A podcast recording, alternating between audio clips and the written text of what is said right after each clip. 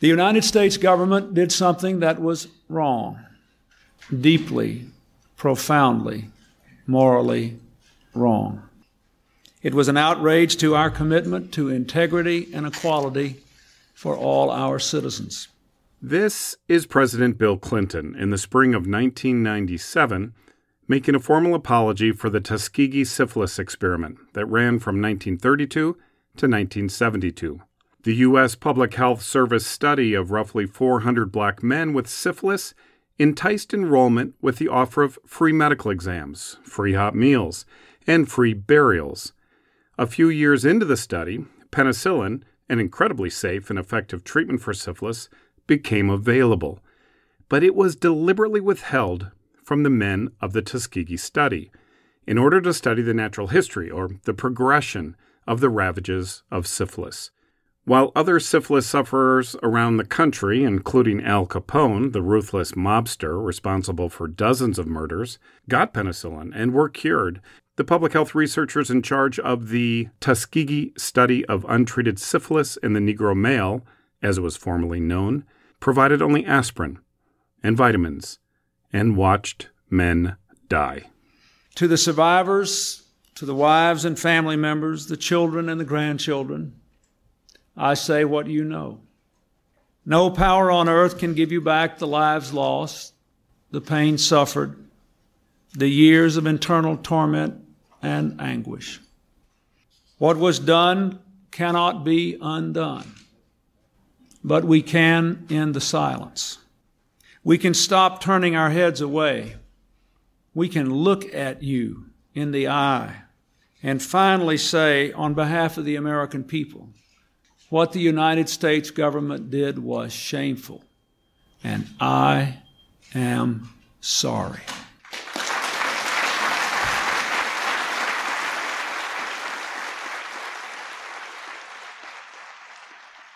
I think that what President Clinton does here is uh, appropriate, and I think the words are appropriate in what I would describe as a full throated apology.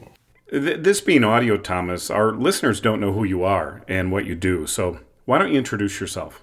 So, my name is Thomas LaVeist, and I am the Dean of the School of Public Health and Tropical Medicine at Tulane University. And I'll follow suit. I'm Michael Joyce, and I'm the host of this podcast, Health in All Matters, from the University of Minnesota School of Public Health. I'm just not convinced that the president, or perhaps any president, really has the ability to speak on behalf of the entire nation in this way, unfortunately, um, because you know the the history of this country really has been a battle between two visions. Um, one vision is to expand rights and freedoms to every person living in the country. The other vision is to you know to make those rights and freedoms available only to a smaller segment of the population and to maintain a hierarchy. There are a lot of carefully chosen and powerful words in that apology, like equality, integrity, and anguish, silence, shamefulness. Is it one of those words or another word that comes to mind when you reflect on the legacy of the Tuskegee syphilis experiment? I, I think that it's shameful. It, it was shameful that that experiment happened especially when the scientific knowledge that would be gained from it was so insignificant, you know, in the sense that we already had therapeutics to, to uh, treat syphilis. Um, there was no valid scientific reason to believe that African Americans would respond differently to uh, syphilis or any other disease. But um, I think that this, this Tuskegee um, syphilis experiment was, was shameful. So, Thomas, in, in this podcast, we want to move from Tuskegee to the present, this accelerating pandemic, and explore how racism has impacted public health and how public health has impacted racism. Certainly, the Tuskegee experiment is a devastating example of the latter. So, I think we need to clarify a couple of things. First, what you see as the mission of public health, and second, look at what historically has been the relationship between public health and black, indigenous, and other people of color. Let's go to that first question. As you see it, what is the mission or intent of public health? Uh, in its most fundamental form, I think public health is about health equity. It, it's about preventing disease and understanding causes of disease. It's about understanding risk and educating people about how best to mitigate those risks. And it's about ensuring that the benefits that we gain from the science that we do in public health are benefits that accrue to all people in the population and therefore equitable uh, in that it should be benefiting everyone. So, other than the horrific example of Tuskegee, historically, what's been the relationship between public health and black, indigenous, and other people of color? Yeah, I think that's a that's a really important question. But I do think that this Tuskegee syphilis study is overburdened uh, in terms of being viewed as the reason for the mistrust that pervades among African Americans and other groups as well. Um, Tuskegee clearly is an example of an outrageous abuse that occurred, but it's just one example. What I think is more common and and kind of fueling this mistrust is contemporary um, untrustworthy behavior. So people go into the healthcare system, they're treated discourteously, and they have a bad experience, and you know that happens disproportionately to people that are from marginalized populations. And I think that if we place too much burden on the Tuskegee as a singular example, we create a narrative that, well, everything was fine, and then we did this Tuskegee thing, and now everyone mistrusts us. But that, that really isn't the accurate, uh, an accurate narrative. The accurate narrative is there's been a lot of untrustworthy behavior over many years, in fact, centuries. Tuskegee is yet another example of that. And that's why the mistrust exists. One of my colleagues, Kumi Smith, an epidemiologist here at the School of Public Health, brought up an interesting point. She said, quote, the United States has chronically underserved communities of color and then turned right around and over scrutinized their health, especially African Americans.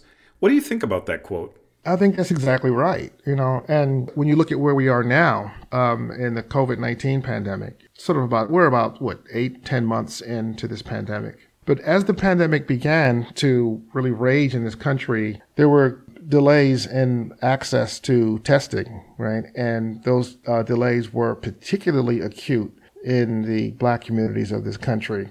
And now, as we are working towards um, development of a vaccine, and the surveys are showing tremendous mistrust of this vaccine.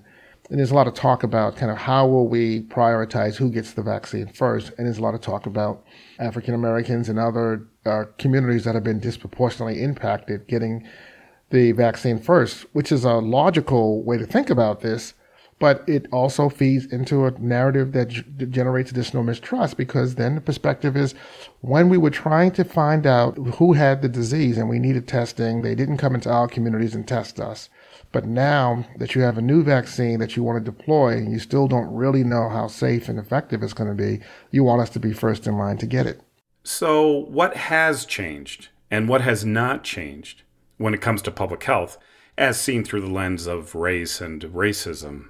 So what hasn't changed is that when these sorts of events occur, in this case a pandemic, that African Americans are disproportionately impacted, right? What has changed, however, is that especially among health professionals, I think there is more of a awareness that race plays an important role in in uh, in, in, the healthcare that we produce that, that we provide. We are looking and expecting that there will be disparities, and we're attuned to it, and we understand that they exist. I do think that increasingly people are moving away from the narrative that racial differences in health are about biological or genetic differences. I do still hear that every now and then, but uh, I'm hearing that less.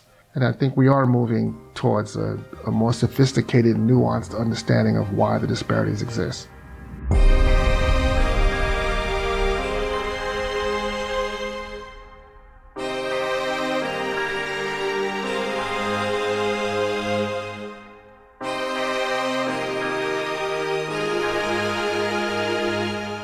Um, I really firmly believe in the quote, a problem well framed is a problem half solved. This is Dr. Lamar Hasbrouck. He's a Chicago based physician who's worked in public health at the local, state, federal, and international levels in both the private and public sectors. And so we framed it from the easy part in documenting yes, we've studied the health gaps. We've studied gaps in everything from health expectancy to mortality, morbidity, preventable hospitalization, et cetera. We've done a great job on that for probably, you know, three or four decades. Tick that box. Now I think public health as a field has shifted to looking at social determinants of health. And we're really trying to look at some of the drivers or some of the roots of some of those health inequities. Um, but I think that this is not rocket science. You know, I think that what we need to do is consult the real experts. And when I say real experts, I really mean the community members. At some point, you got to just go to the communities and get them involved in a real equitable way. So there's involvement, there's partnership, there's shared decision making, shared ownership, and really the uncovering of the real next wave of knowledge, which is why is it that assuming you have access, assuming you have understanding, assuming you have a, awareness to these health differentials, what's the hangup? What's you know what is the secret sauce to getting you to move from this behavior to that behavior? I'm guessing we don't know the secret sauce, right? But what are some of those hangups? Give you just a brief example. I was at the AMA and I got a chance to be a, um, a senior strategist on a project looking at hypertension uh, among African American men. The AMA being the American Medical Association and hypertension being high blood pressure. And what we learned is that in terms of the awareness level, uh, I do have this diagnosis. When you compare them to white men, for instance, it's the same. It's very high. 80, 85, 90% of folks who have hypertension know they have it in terms of being on a medicine, it's very high. It's about 80, 85% there. But when it comes to adherence to the medication, taking it as regularly as you should, that's where it drops off. That is to say, the adherence, or compliance as it's sometimes called, was lower for the African American men. So the question is why would a population that knows about their disease, has access to health care, has been prescribed medication, what is the problem or the conundrum in the adherence part of it? And so that's where you have to go to that layer and you have to really get those patients involved and ask them, what is it? Is it money? Is it side effects? Is it something cultural? So, so that's an example of how we need to get down to the next level of really understanding uh, the roots of the roots, as I put it. In the case of uh, high blood pressure in African American men, did you find an answer to that question? We found there were some differences in really understanding. So this brings in the question of health literacy. Yes, you diagnosed me. Yes, you give me a prescription. Yes, you talked to me about it. But did I really get all my questions answered? Um, getting back to Tuskegee, do I really trust you that you have my best interest involved? So those are the types of things where you get those deeper, more um, nuanced answers that can then help you to really solve some of these problems. Well, let's take another problem, an ongoing challenge COVID 19 and vaccination. Now, I realize vaccination on its own won't solve the pandemic, and I realize the effectiveness of the vaccine is a big unknown. But let's say we do get one next year. I'm very interested in the barriers to reaching people of color when it comes to the vaccine question. I am as well. And I have I've actually written an op-ed piece that said a vaccine won't save us for a couple of reasons. One, folks don't like vaccines. Only four in 10 Americans even avail themselves of vaccines. And when we had the last pandemic, H1N1, only three out of 10 availed themselves, and they were in high risk group. So we don't like vaccines as a community. Um, so that's why it's not going to save us. The other reason is the trust issue. And this harkens all the way back to Tuskegee, the other question that you asked earlier. There's a healthy uh, measure of distrust. Um, and when you talk about developing a vaccine at warp speed, um, I think that if you were to get your car serviced at a mechanic and he was to say, I'm going to do it, I'm going to fix your brakes at warp speed, you might, you know, be a little bit hesitant. Yeah, time is one thing and money is another. The National Institute on Minority Health and Health Disparities, the NIMDH, it's just one of 27 centers under the umbrella of the National Institutes of Health, or NIH. And I guess the budget for the NIMDH was around 335 million this past year. That's just 0.8% of the total NIH budget, which this year was around 42 billion. So, is that an adequate investment? And you know, I, li- I like the way you frame the question as an investment because I would say public health champions and public health practitioners all over the world would say there should be an ethical imperative. There should be a social contract with the community that says, you know, we value health and the health of everyone. And so I would say when you're looking at the cost conundrum, what we've learned over the years and many decades is that better, more equitable health leads to stable, healthy, more vibrant communities and economically uh, thriving communities. So at the end of the day, when you look at the ROI, typically when you're investing in public health, there's a huge ROI. Yeah, ROI being return on investment. Yes. But when you divest or underfund it, what we see is there's a huge cost because all the preventable things upstream could have been dealt with. And now we got to deal with them in the healthcare um, sector. And public health and healthcare are different.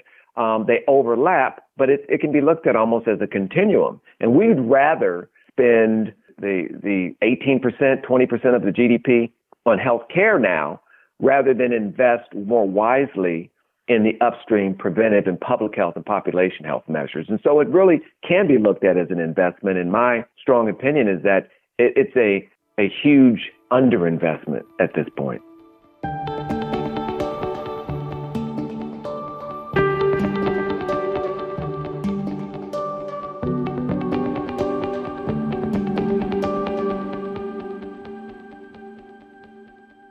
Upstream prevention, or focusing on the root causes of our health problems, not treating them once they've developed, is one of the key distinctions between public health, which is not well funded in this country, and our rescue oriented medical industrial complex, which is funded to the extreme. If you think about it, two things jump out. First, the funding priorities seem backward. Second, many folks don't have a clear sense of what public health is or does? There's different ways that people may look at it. Some people are just like, okay, yeah, outbreaks. I get that part. Dr. Ngozi Ezike is the director of the Illinois Department of Health. But I think there's so much more outside of that that people, you know, don't appreciate. And the role of public health is expanding as we think about how to have people achieve their optimal health, that it's not just preventing outbreaks and it's not just making sure there's access to you know, traditional medical or mental health care, but it's actually being able to ensure that the barriers to the care uh, are worked on. And so trying to break up the foundations of racism that make people's ability to achieve their optimal health, make it more difficult. That's actually the very hard foundational work that public health is starting to delve into. So I think we're moving in the right direction. Public health is always going to be right alongside that movement. Uh, we're happy to lead. We're happy to partner. We're great collaborators. So I think we're going to see some exciting changes in the coming years. And as we've reported before, COVID 19 is not only disproportionately impacting communities of color, it's also exposing both vulnerabilities and opportunities in our public health approach. Right now, COVID, COVID, COVID. And so funds are being allocated for things, obviously new things. And so you realize in the heat of the moment, wow, there are so many things that the public health department is missing. We really don't have enough epidemiologists. We don't have enough statisticians. So even the ability to mine all of our data to be able to put it out for, for the public. Right now, you know, the money is there to try to do a lot of these things. But as we have seen in other situations, other emergencies, as we get a little bit away from it, you put COVID in the rear view mirror, then they start pulling away the money that you would be using to kind of rebuild the foundation, to, to restore or create a public health department that would be ready in advance instead of trying to struggle and get things together in response. And this brings up the topic of solutions. As with every episode, we turn to the people you just heard from and ask them what steps need to be taken now. In this case, how can public health be part of the solution when it comes to racism? Not part of the problem, as it was with Tuskegee. What is doable and will have measurable impact? Here's Thomas LaVeist, who opened this episode. We haven't resolved the problem yet, and we certainly do still have the disparities. I think for those of us in academic public health, you know, I think that there's more for us to do as well. Uh, at this point, it is fundamental, is a fundamental core competency of being a public health professional to have an understanding of health equity and why why we have these inequities. I, I don't think you are competent to work in public health if you haven't been trained to understand about health, health equity. And I think it's unacceptable that any school of public health even be accredited if they're not ensuring that everyone who goes through that training understands it. And I think in the 21st century, if we haven't moved the health equity course at our schools from the rank of the elective courses and into our core curriculum, I, I think that we're doing our students a disservice because they're not going to be prepared to work in public health in the 21st century.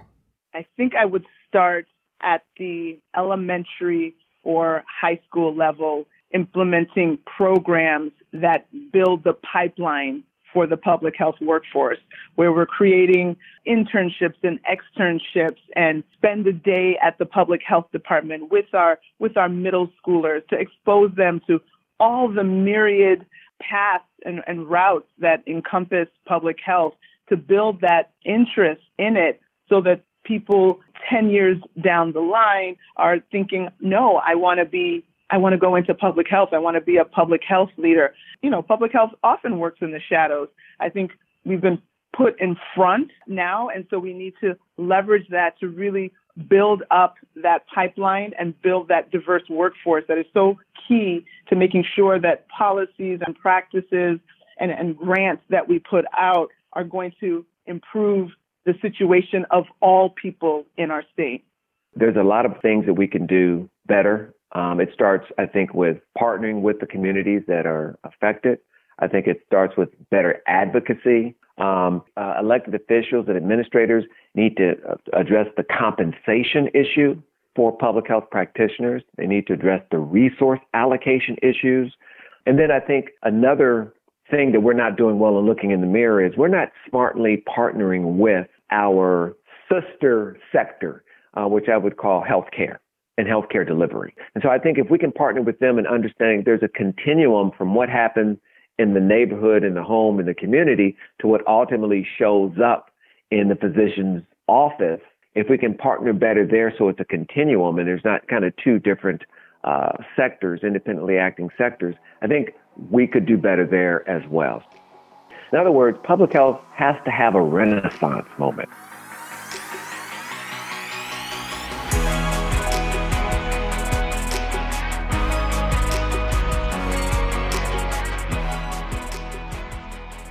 This podcast is a production of the School of Public Health at the University of Minnesota.